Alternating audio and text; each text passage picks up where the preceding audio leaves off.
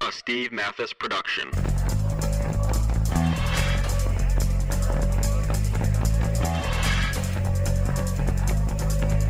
Hello, Pulp fans. Keep using that M-A-T-T-H-E-S E code at BTOsports.com and be sure to click the Amazon banner on PulpMX.com for your non-moto purchases. Your support makes it possible for us to continue to deliver your moto fix, and we thank you.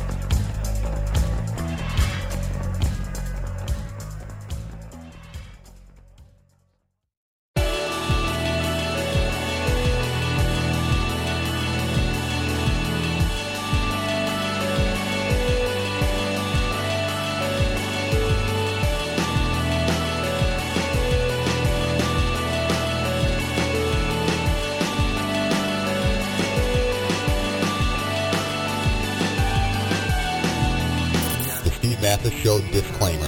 During this episode of the Steve Mathis Show, there is a high Chanceability. you will either learn something A lot of people don't know. you left thinking or make you say to yourself, Dude, that's so funny. The bottom line is, this podcast serves as archival Documentation. of this interview. Welcome to the Racer X Podcast Show, brought to you by BTOsports.com, hosted by Steve Mathis.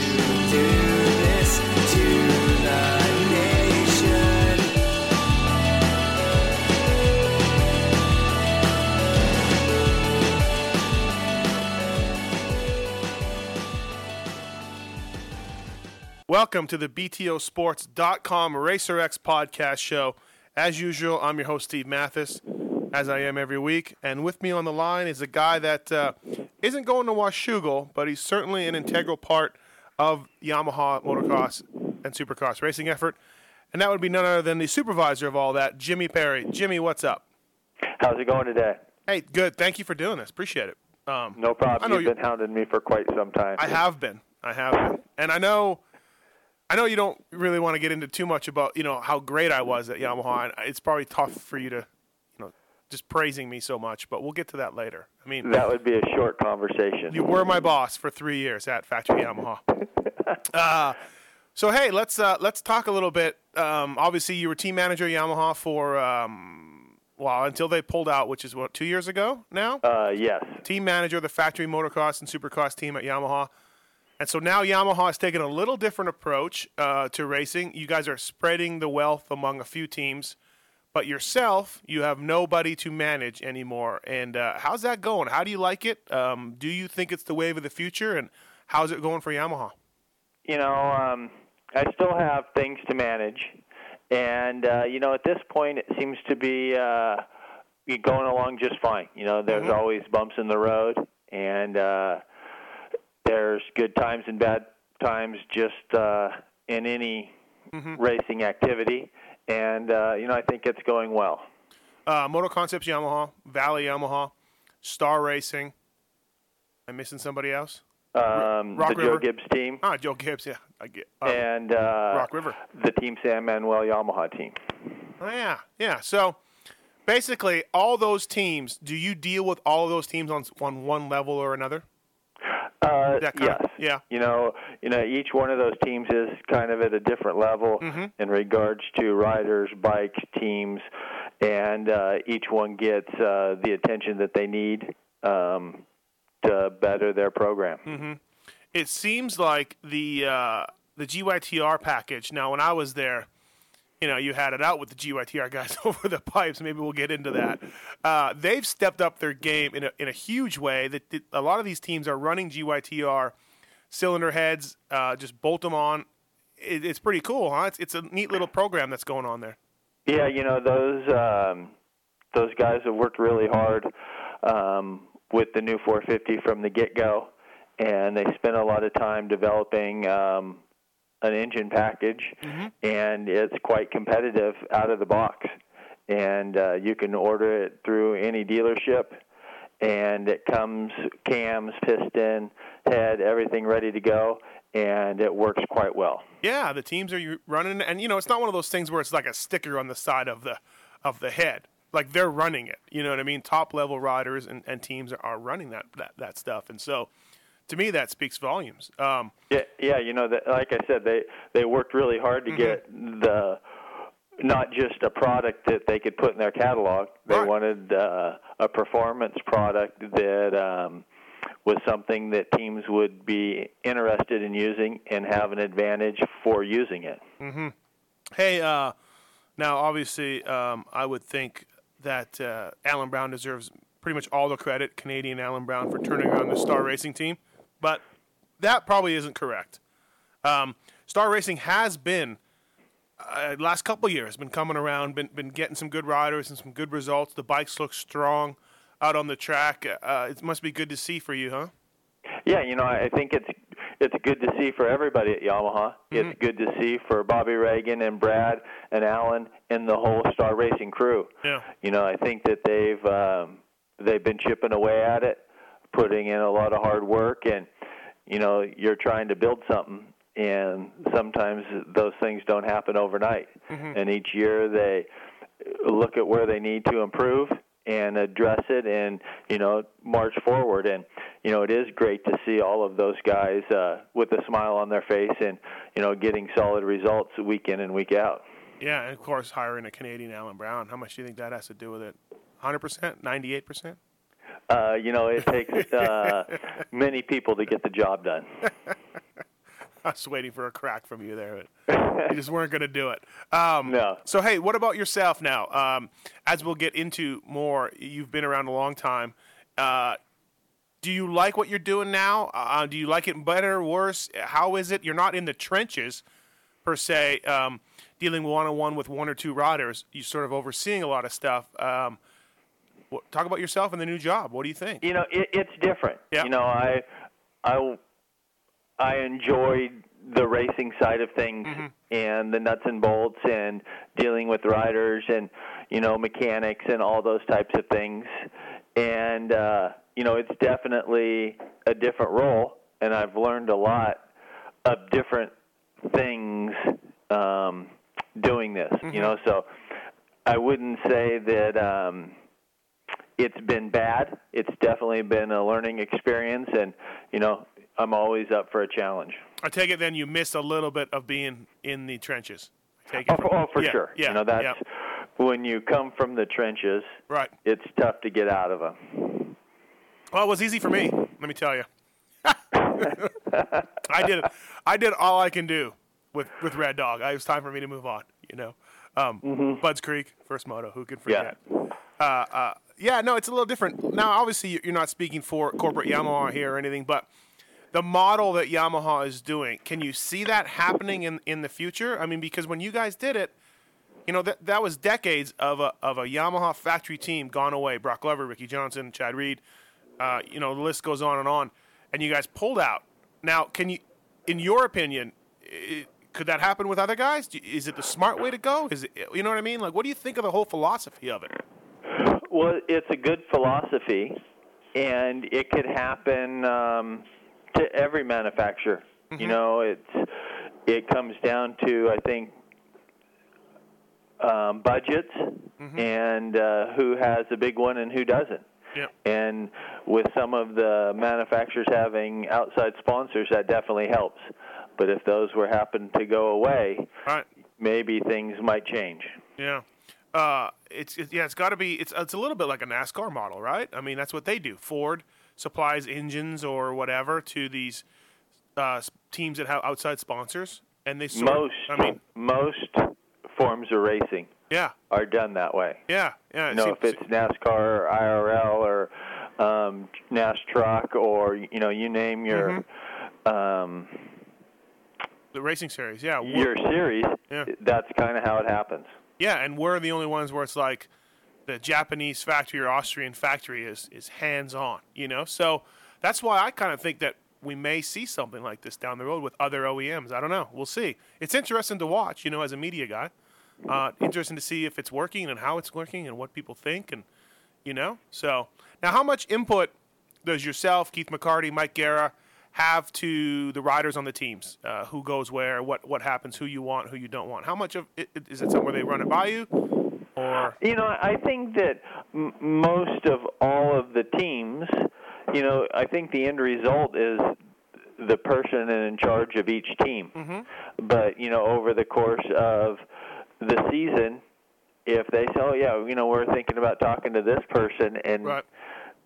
that person could be in left field, you know, Keith or Right. Mike or myself or whoever they ask might Yeah. say, you know, I might look someplace else or, Mm-hmm. you know, what about this person or maybe that isn't the type of guy that you need to have and you know, I think that they take it w- that advice Mm-hmm. and you know, the bottom line it comes to the guy at the top of each of those teams. Right, right, exactly. Um, hey, let's get into your your deal a little bit now. Jimmy Perry, uh, hot shoe Southern California racer, back in the mid '80s, right? I don't know about hot shoe, but de- definitely a racer back in the mid 80s. How's that? Uh, you made some mo- night programs in Supercrosses, right? Uh, I believe there was two uh, night programs, never a main event, but Yeah. a night program. Night program, and then also on the cover of MXA. Let's not forget. Oh yeah, yeah, I, I like that. I got that issue. Uh, it's, it's yeah. You're So do I. uh, you were once a member of the wrecking crew. Maybe Yeah. not, but um, so uh, you started a pro circuit. Now, how did that? I mean, Mitch was sort of coming into his own in the mid '80s. Go- uh, You started helping on Honda. Uh, Did you did you know Mitch from before? Or did you just literally walk in there and say, "Hey, I, I need a job"? Well, I think that it originally started. You know, my brother bought a bike from Mitch uh, Husqvarna when he had his Husky dealership, and Oh, that's okay. kind of how it started rolling. I would go there with my brother, and you know, it was kind of a cool shop at the time, Mm-hmm. and you know, they were at the Saddleback Park every weekend, and it's like, man, this is kind of cool. And as time went on, you know, the racing career wasn't going in the greatest direction and uh, I said, you know, I should, I need to get a job, and what better place to work than at the time it was Anaheim Husqvarna. Oh, okay, yeah, and uh, uh, so it was just be kind of kind of just came. Kind of, I, I- I can picture it like a local shop where you just walk in the Yeah. back and hang out, and and everybody kind of cracks on each other and whatever. So, so what what Absolutely. what did you start doing there? How did you get the job there? What what talk about getting working at Pro Circuit? You know, I uh, I guess when I actually got a job, I was helping Mitch do. You know, there was a few people there. You know, but I did whatever needed to be done. You know, there was bikes that needed to be worked on. You know, there was parts to be put away, help customers, answer the phones, um, and then shortly, you know, after a few months, I started to help Mitch uh, grind cylinders in the engine department. Uh, what year would this have been? That would have been uh, 85, I believe. Oh, so how many people were working at Pro Circuit then? Uh, at the Anaheim Husqvarna slash Pro Circuit back then, there was probably uh, four. Oh, so you were like employee 0004. Could have been, yeah. No, no, no, no. Oh. Because there were many people before that. Yeah, that's true, true. Okay, but you were there at the very beginning when Mitch. I mean, you were probably the guy telling him to keep Huskies, right? To tell him the Huskies were still coming back. Mm, that that was probably uh, Bones Bacon. He was Oh. quite a husky guy. Oh, was he? And uh, there might have been a tear in his eye when when the dealership left. I just spoke to Mitch about it because you know Hussey is apparently coming back again. Um, it c- coming up in the racing department, they've hired Sharon Richards, De- Derek Sorensen, sort of getting a little thing going. Andy Jefferson. oh, Andy Jefferson's there. Okay, Yeah. the Bro Show. Yeah. Uh, uh, so Husky rider. yeah, so I said to Mitch, you know, Hussey's coming back, and he was like, "What do you think?" He's like, "You think I could do it again?" I'm like, I don't know, Mitch. Maybe, maybe you can be husky again. Um, but so, what in your mind? Like Mitch told me, the the mid '80 Hon- when he got on the pipe on a Honda 125, whatever year it was, business started really picking up. He made a very good pipe. I- Is that kind of your recollection?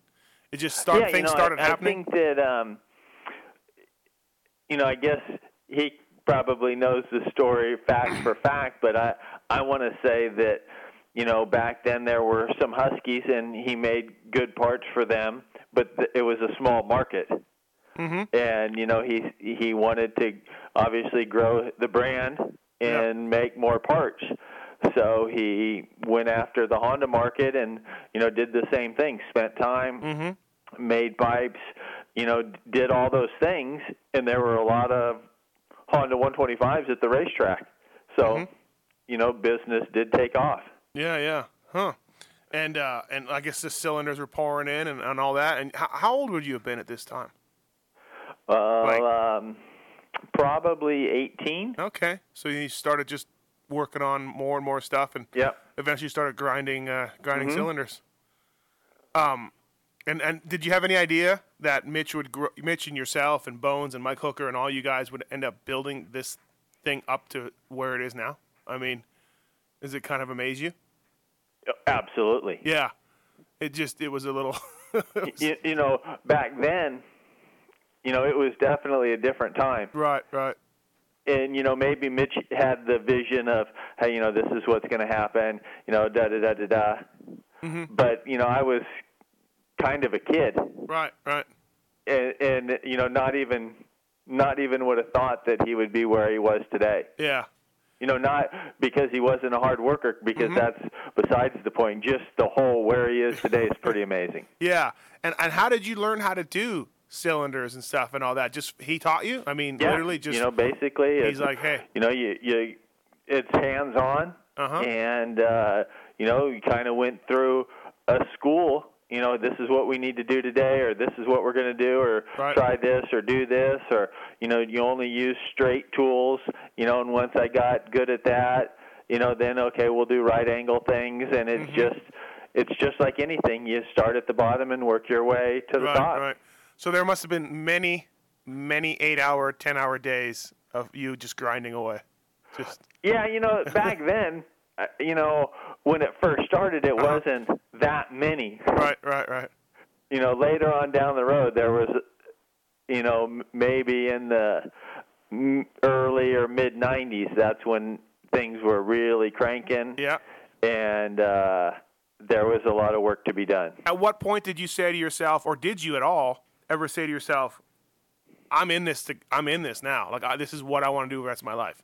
Like Oh. no schooling or no whatever. Like this is just what I'm going to do." Yeah, I mean, I think from you know er- early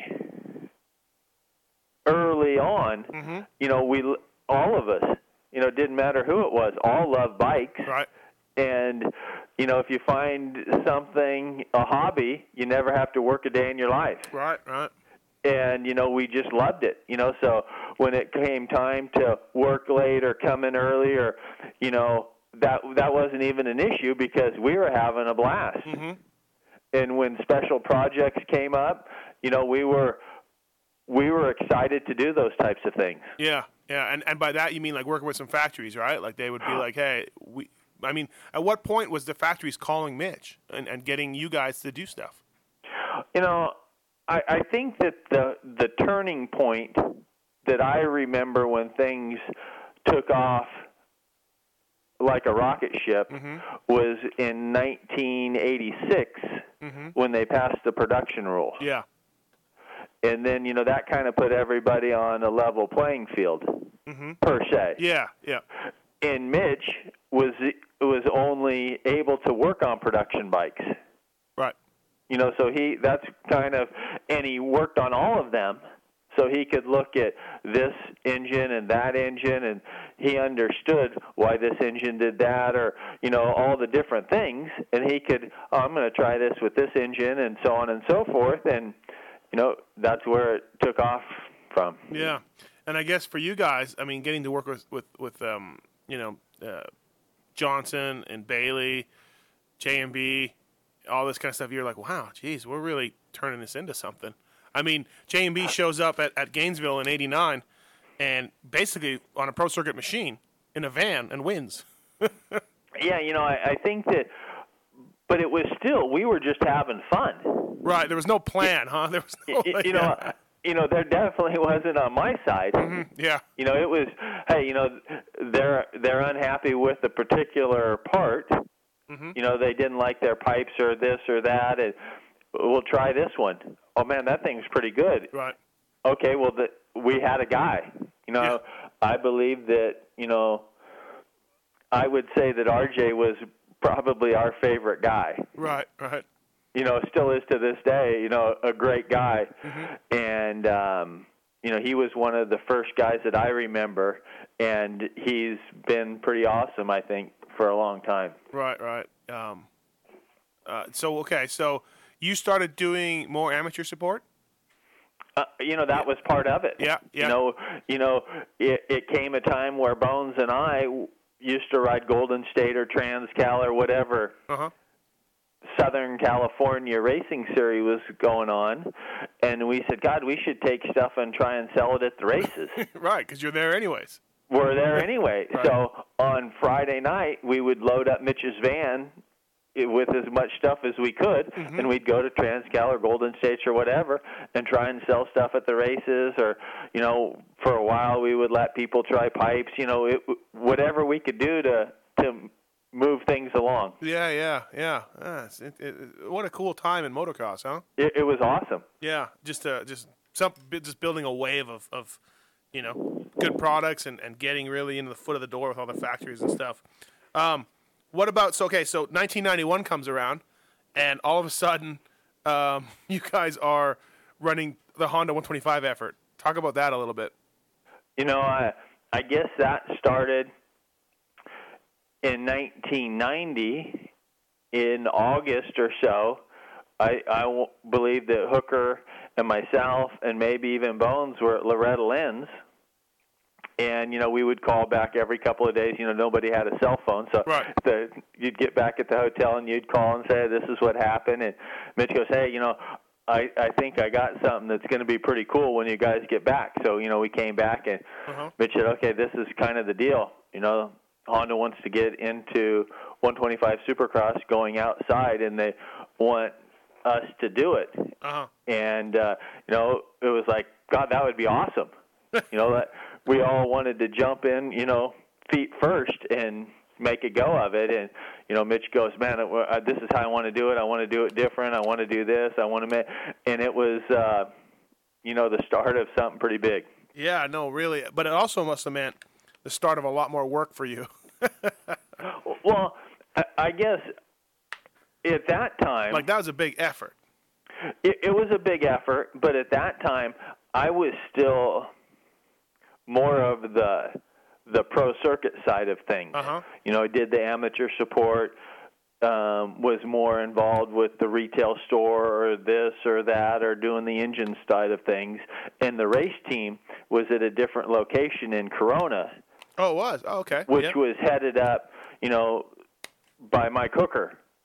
And he worked with Mitch, and that's where our dinos were, and that's where that kind of took place up until, oh, I want to say, he left at the end of the 96 season. yeah to go work for Honda.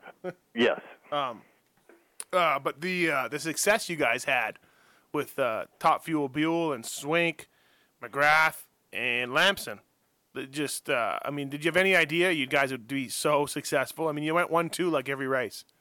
Yeah, you know, I I guess it was, you know, Mitch had this vision, Right. and you know, you got to have good bikes, and worked really hard.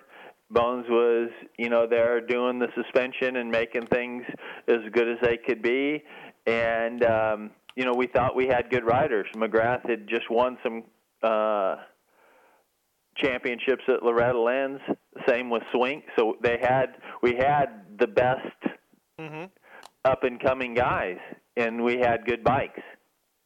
Yeah, I guess it's a good And, combo. uh, yeah. It was uh, it was pretty amazing at that first race in Orlando in '91. Coming out and uh, Swink won, right? Uh, yeah, Yeah, Swink won first race. Yeah, pretty good debut, I'd say. And it, Mm-hmm. It's still going to this day. Actually, it hasn't really stopped. yeah. You know, I I think that it was it wasn't just the winning. You know, that was a pretty that was a big deal, but it was you know the crew uniforms and the tents and the truck Right. and both guys looked identical and you know the bikes were a different color. You know, a lot of things were different than how everybody else was doing things at the time. Yeah, it must have been pretty cool, right? Like, must have been like, like I mean, I wasn't around then. Obviously, I was in the magazines, but when you guys showed up at Orlando, and everybody looked the same and all that, that must have been like blew some people's wigs back. Yeah, I, Yeah.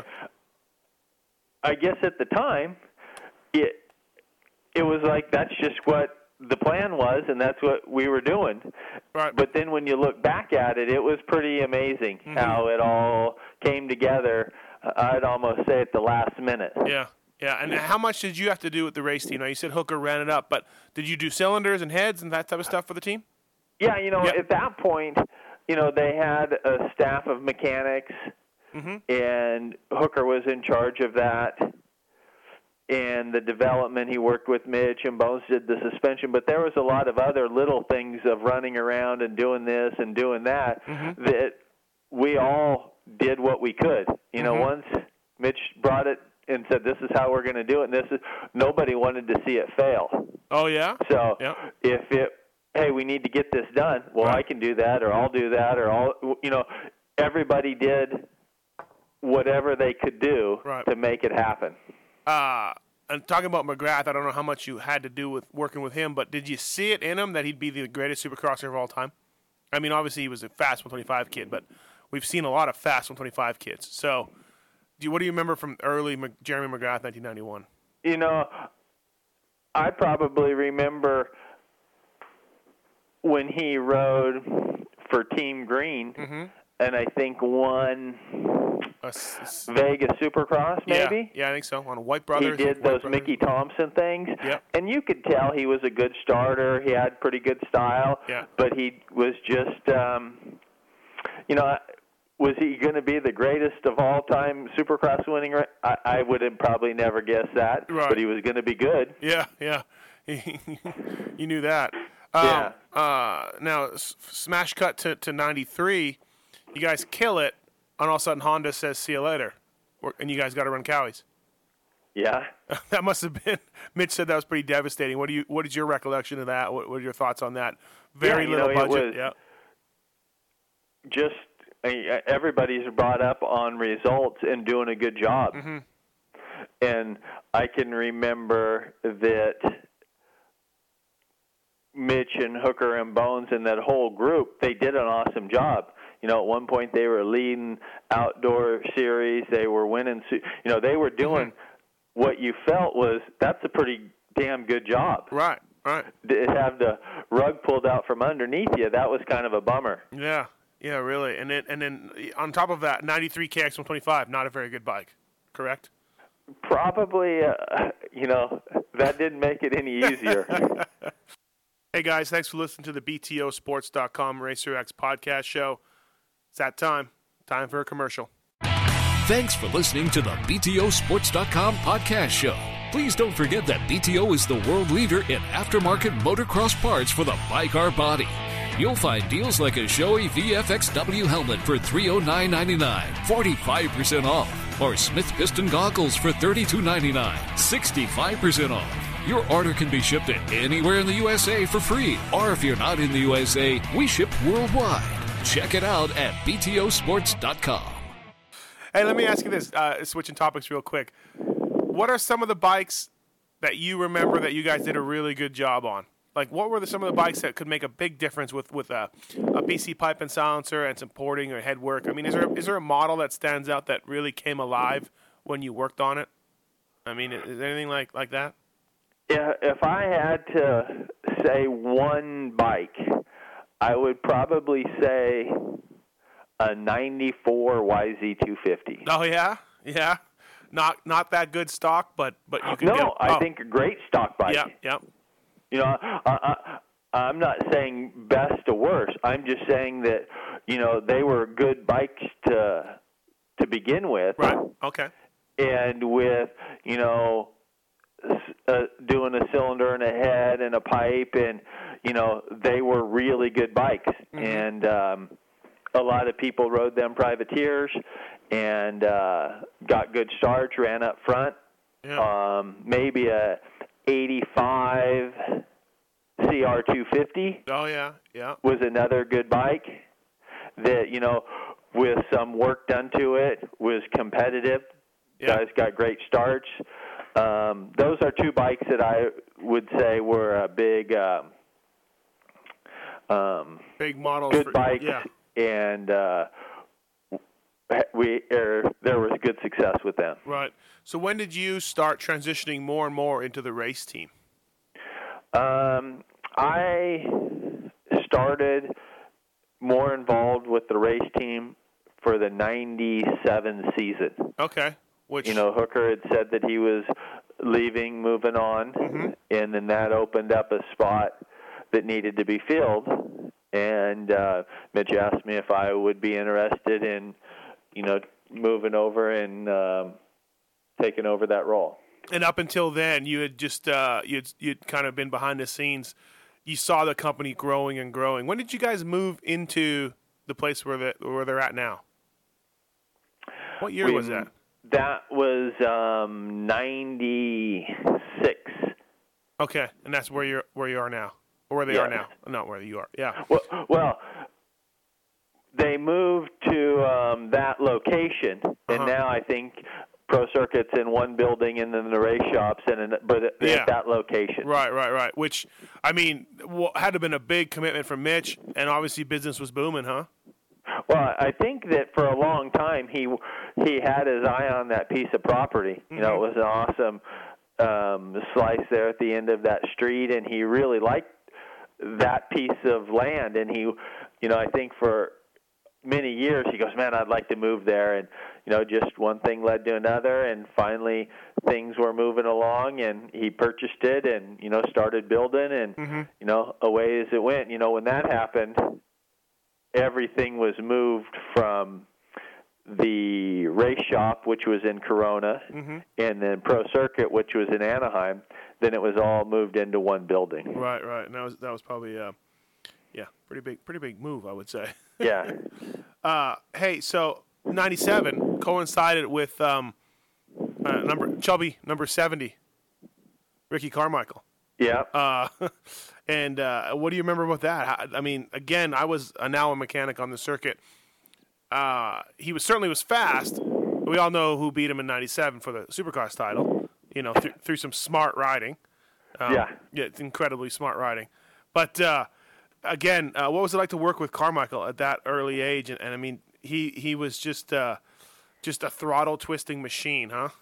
Yeah, you know he um, he rode hard, he worked hard, and uh, you know he wasn't afraid to um hold it on to make a pass, or I would say you know wreckers or checkers. You Yeah, know, there's yeah. a few that you know if he could have slowed down just a skosh, Mm-hmm.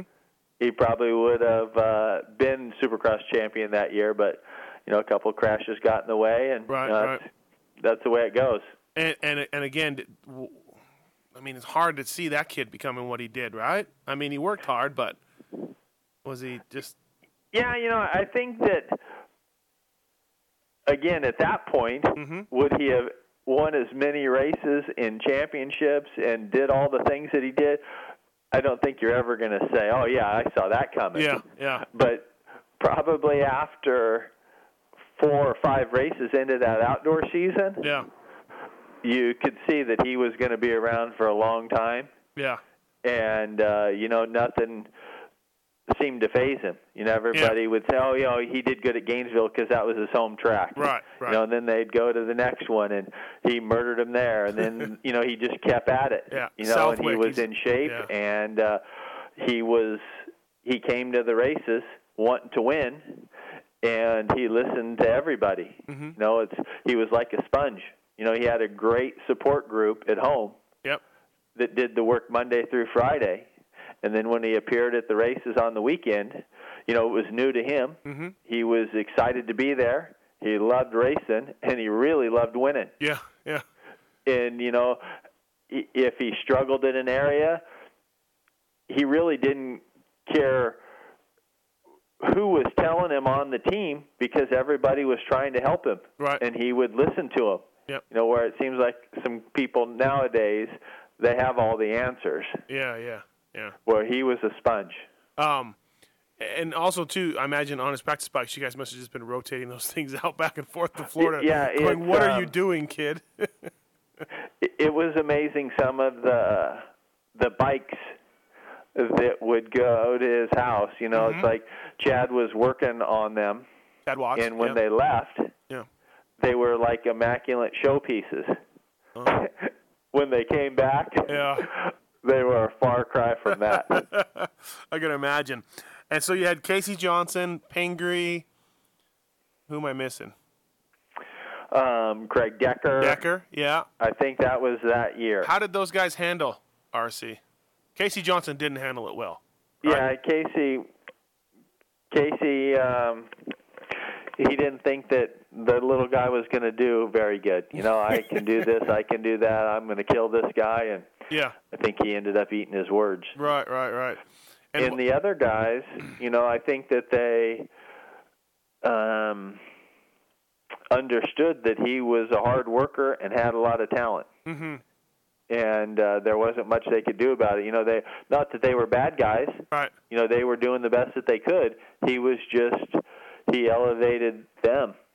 Wasn't there a thing where, where Casey thought you guys were giving Ricky a better bike or something? You know, I I think that there's Wasn't there? you know there's always whoever's winning Yeah.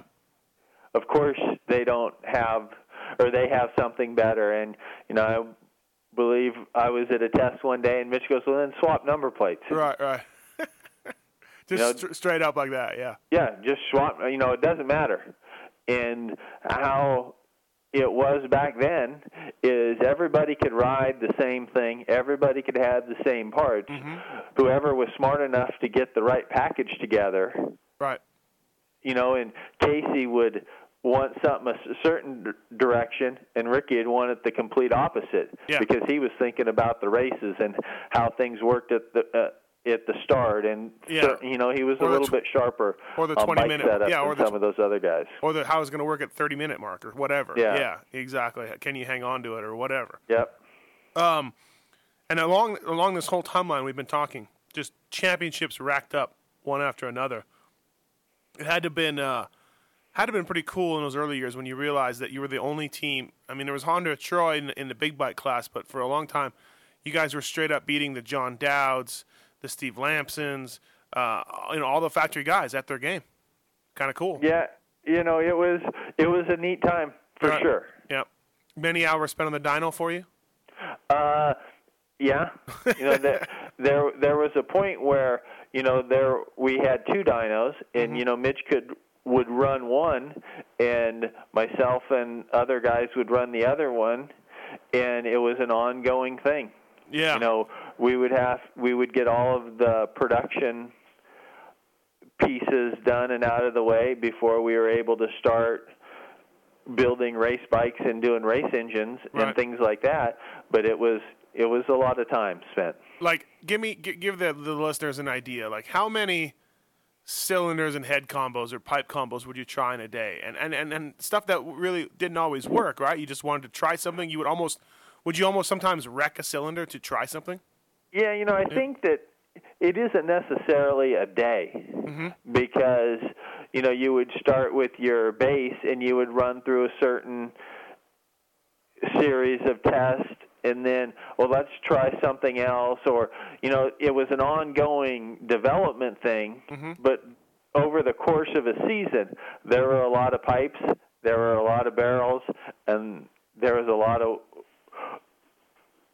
junk yeah by the end of the season. biggest blow up you had on the dyno does one stick out in your mind Um, or any yeah, not on a a race bike, Uh-huh. but I have a couple in my mind that um, happened on the dyno. Just you know, you think you have everything figured out, and Mm-hmm. you're trying to rush, and you know, things happen. things happen call that customer up hey sorry about that Well, I, I don't necessarily know that the customer, you know, it was just, you know, the Right. customer parts never really were on the dyno. It's just Yeah, as yeah. you were doing development work, you're trying to get a certain amount of things done, and it, it, uh, you know, mistakes happen.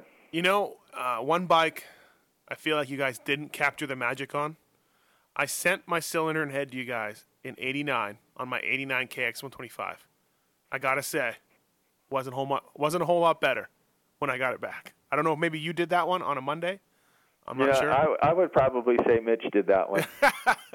and but but my 91 CR125, you guys did a bang up job. So you you know, I, I got to give it up there. Didn't you Okay. didn't you and Mitch have like a contest on KX80 cylinders or something? What was the deal there? You know, we we've was had it? a lot of contests on a lot of different things. But wasn't there like something about who could do one quicker or, or who? Yeah, we had who could who had better running kicks, 125s one Uh-huh, year. okay. We had who could do the fastest CR 500. You know, Just whatever, right? Just yeah, like- if you uh if you're around for long enough, you're going to come up with some kind of a contest to make the time go by. Right, right. Uh, is there one? Is there one funny one that sticks out? Is there something that you can remember that was was, was good times? Um, maybe we had a contest. Eh, I'll let that one just Oh, slide. come on! No way. I, I believe I'm winning on the contest. Oh, okay. Still going. Yeah. Okay, I'll have to ask Mitch about it. Um, hey, uh, so okay, so Ricky obviously becomes, you know, just this massive winning machine. You guys have a great run with him, and he goes on to continue to stomp everybody. Uh, um, but one thing that, that really sticks out in my mind, Mike Brown, 2001. Uh, I was at KTM then, working for Kelly Smith, Mount Morris winners, by the way, 2000 Okay. uh, you guys had Mike Brown, we had Grant Langston, and that was things got heated between the mechanics, not me, but between the mechanics of the bikes and Langston and the fathers, and uh, that was a, a contentious summer, huh? Yeah, you know, I I think that it was two guys, the riders, and two teams that really wanted to win. Right.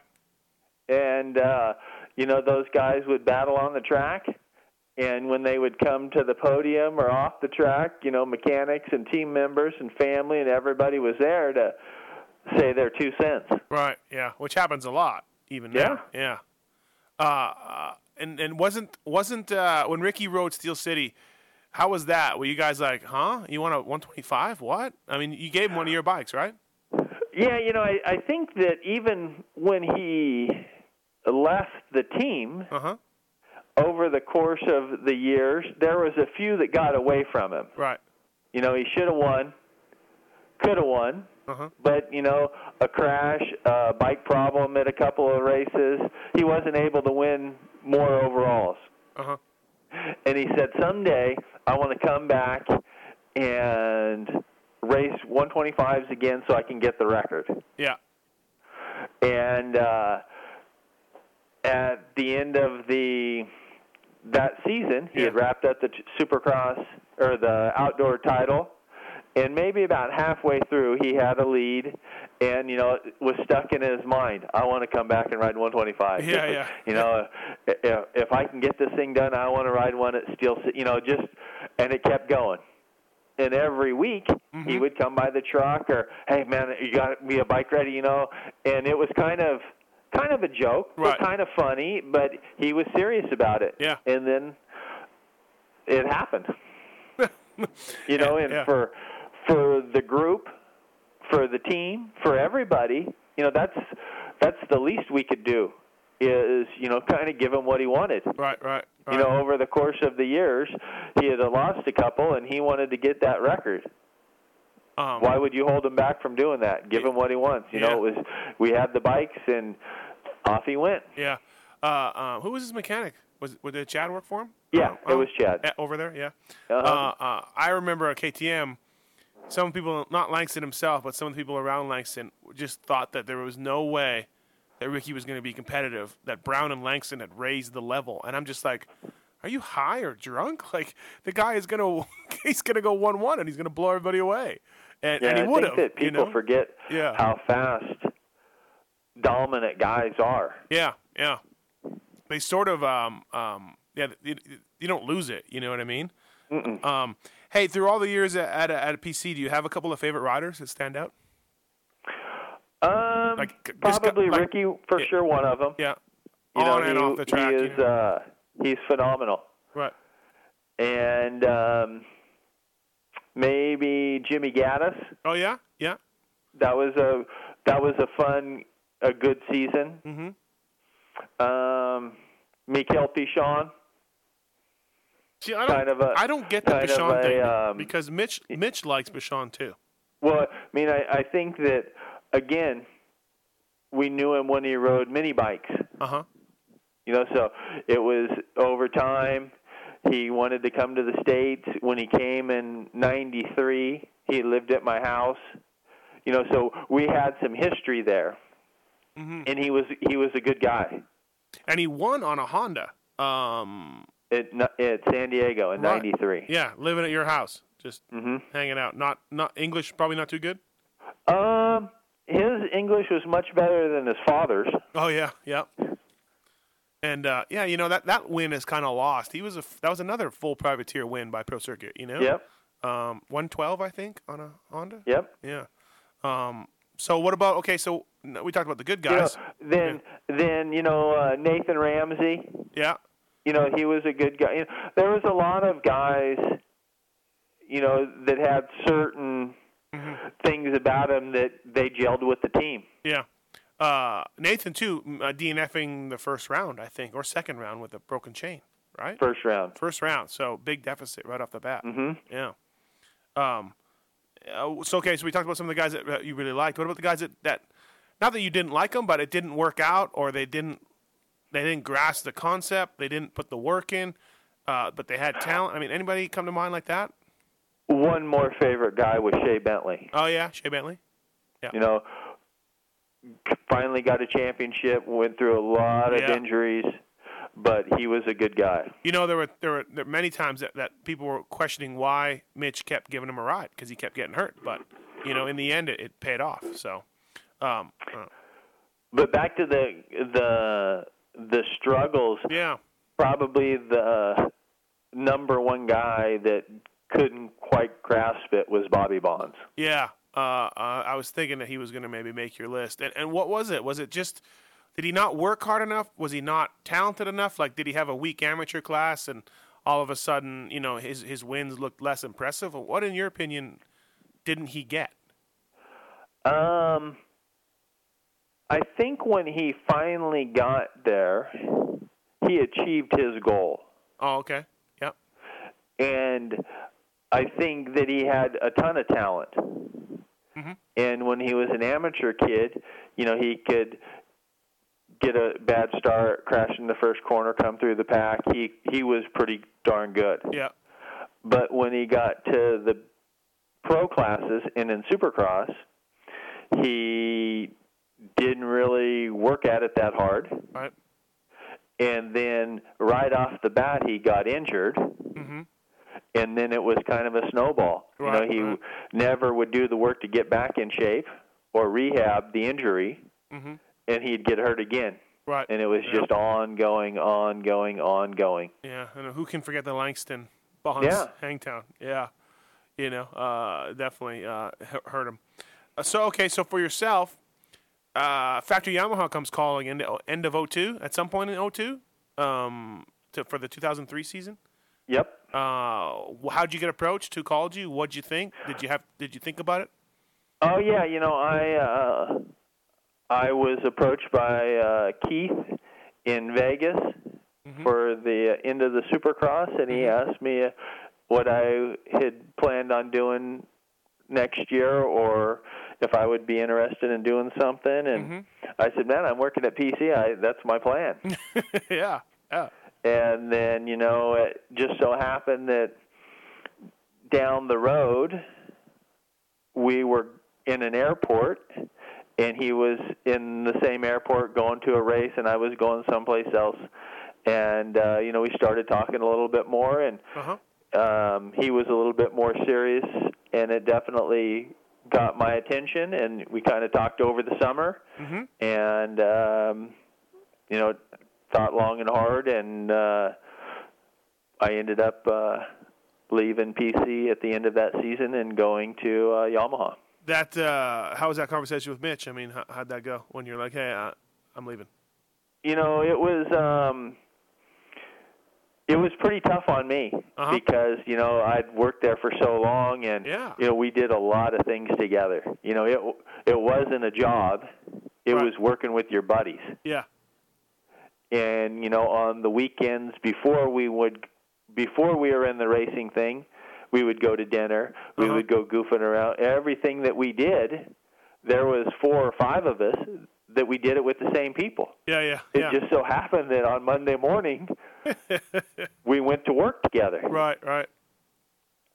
You know, so it was it was definitely tough on me. Yeah. And you know, he was you know, I think he was um happy that I was able to go on to do something Right. you know, and uh, he wished me the best of luck, and uh, you know, we're still good friends to this day. Right. Right. Um. Yeah. It's it, and you know I mean after you left he, he hired Ali Seymour, and then Mm-hmm. that was that was one and done, and then Dave Osterman was one and done. So you know he had trouble replacing you a little bit. I guess maybe that's what you remind him all the time. and now he Uh, doesn't no, really you know, it's it's a different time now. right. Yeah, he doesn't really have a team manager. H- It's him, right? Really? Yeah, you know, I think that it, you know, even when I was there, there was a lot of things that you know, I I want to believe that he just handed off and he trusted me to get them done. Right. Right.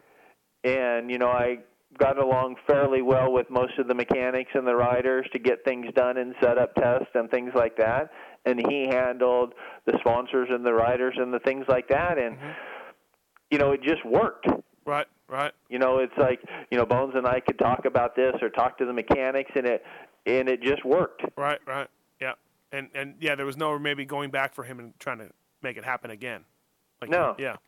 Uh, 2003 at Yamaha. Now I'm there, of course. You know, Yeah. we're we're working hand in hand, side by side. Uh, no, but um, Chad Reed, Villeman, and and Tim Ferry. Now, obviously, Chad Reed had been pretty successful at, at the Yamaha Troy, but I don't think any. I mean, you could see in the preseason he was fast, but again, like Ricky, I don't think I would have thought that, hey, this guy's going to be second all time in wins and, and all that, right? I mean, he was he was still a little ragged. Yeah, you know, I, I- but looking back at that is, you know, I think he had a pretty, he was pretty set on what he was going to do. Yeah, yeah, yeah. You could say that. You know, he uh, he said from the get go, you know, I want to win. I I like this bike. You know, I I I want to get the job done, and he was he was doing the work to do it. right, right.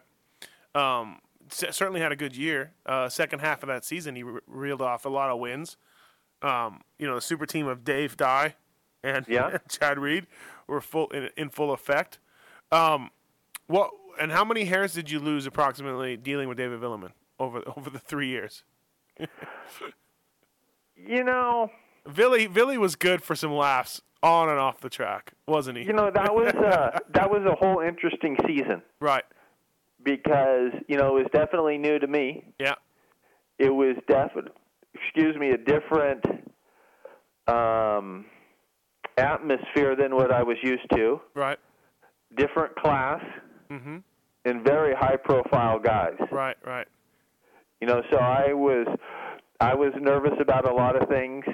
You know, I doubted a few things that was going on, or that I didn't, bel- you know, that I didn't know how it should happen Right. Right. and um you know for Billy he was he was a unique guy you know I didn't really know him that much Right. before that season Yeah. and uh he, he's he's still a pretty good guy or a good guy today you Well, know which I is- enjoy talking to him and which is funny, and yeah. joking at at things that happen at the races Yeah. You guys still and you have a relationship today with him, you know, as team manager Yeah. of Moto Concept. So Uh-huh. it's kind of come full and, and I circle. and I believe that you know even when he left we stayed in contact Mm-hmm. you know, even when he went to Suzuki and the Buku team and back to Europe, you know, so Yeah, yeah. you know, he was one of those guys that um that still stayed in contact along with Timmy and even Chad. right. Right. Yeah. Um, what'd you What'd you think about dealing with Timmy? What What What uh What'd you think about all that? Like, did you like? Obviously, you liked him, but uh, what What are your thoughts of him as a manager and dealing with him as a as a rider and as a person? You know, I, I think for myself he struggled with injury. You know, you know, over the course of that season, those seasons that we spent together, a lot of it was recovering. And in this sport, you got to get back out there as quickly as you can. Yeah. And it seemed like he was always fighting the nagging injury, and um, he I never really got to see his you know true potential of able to win races. He did win a couple of motos, Mm-hmm. Ah. and he was fast. Who could forget? But it's just one after another after another. It was like he was always behind the eight ball. Yeah, you know, I just did a story with Chad that uh, is going to come out in one of the magazines uh, in Australia, and he talked about that 03 outdoor season, and he talked about how, looking back on it, he he really felt like that two stroke was going to give him, he- he, he could win on that thing. He really felt like he, you know, that was the right choice for him.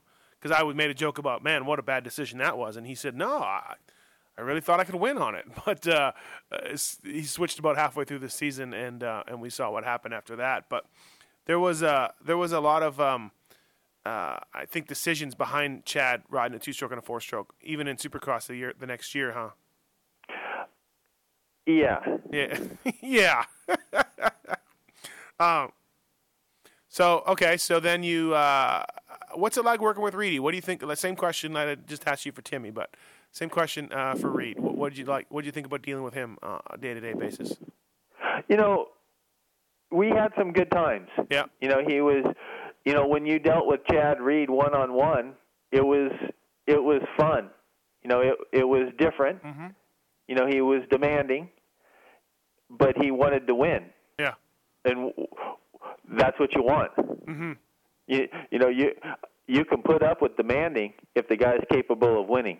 yeah, yeah. That's what I think too. Like there were some times where he made you and the whole team jump through a lot of hoops to get things done for him.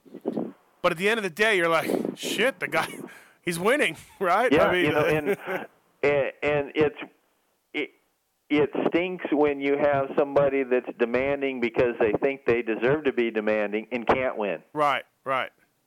So, you know, it it was a, a unique time, and he won a lot of races, and you know, he made the whole group look really good a lot of times. myself included. Yeah. Huh? Yeah, yeah, you know, it, you know, it comes down to it's it's a group, you know, and there's probably times where you didn't want to help his mechanic change a tire, do this or do that, but you kind of had to, and that all helps, and that's what makes a team what it is. yeah. Well, we, I definitely probably didn't. We we didn't like each other back then, be, mostly because him and Timmy didn't like each other because they were going through that whole that whole deal, you know. Uh, and like and like, as I told you, Ch- Timmy will never ride at Chad's ever again. Yeah, you still never paid me that twenty dollars.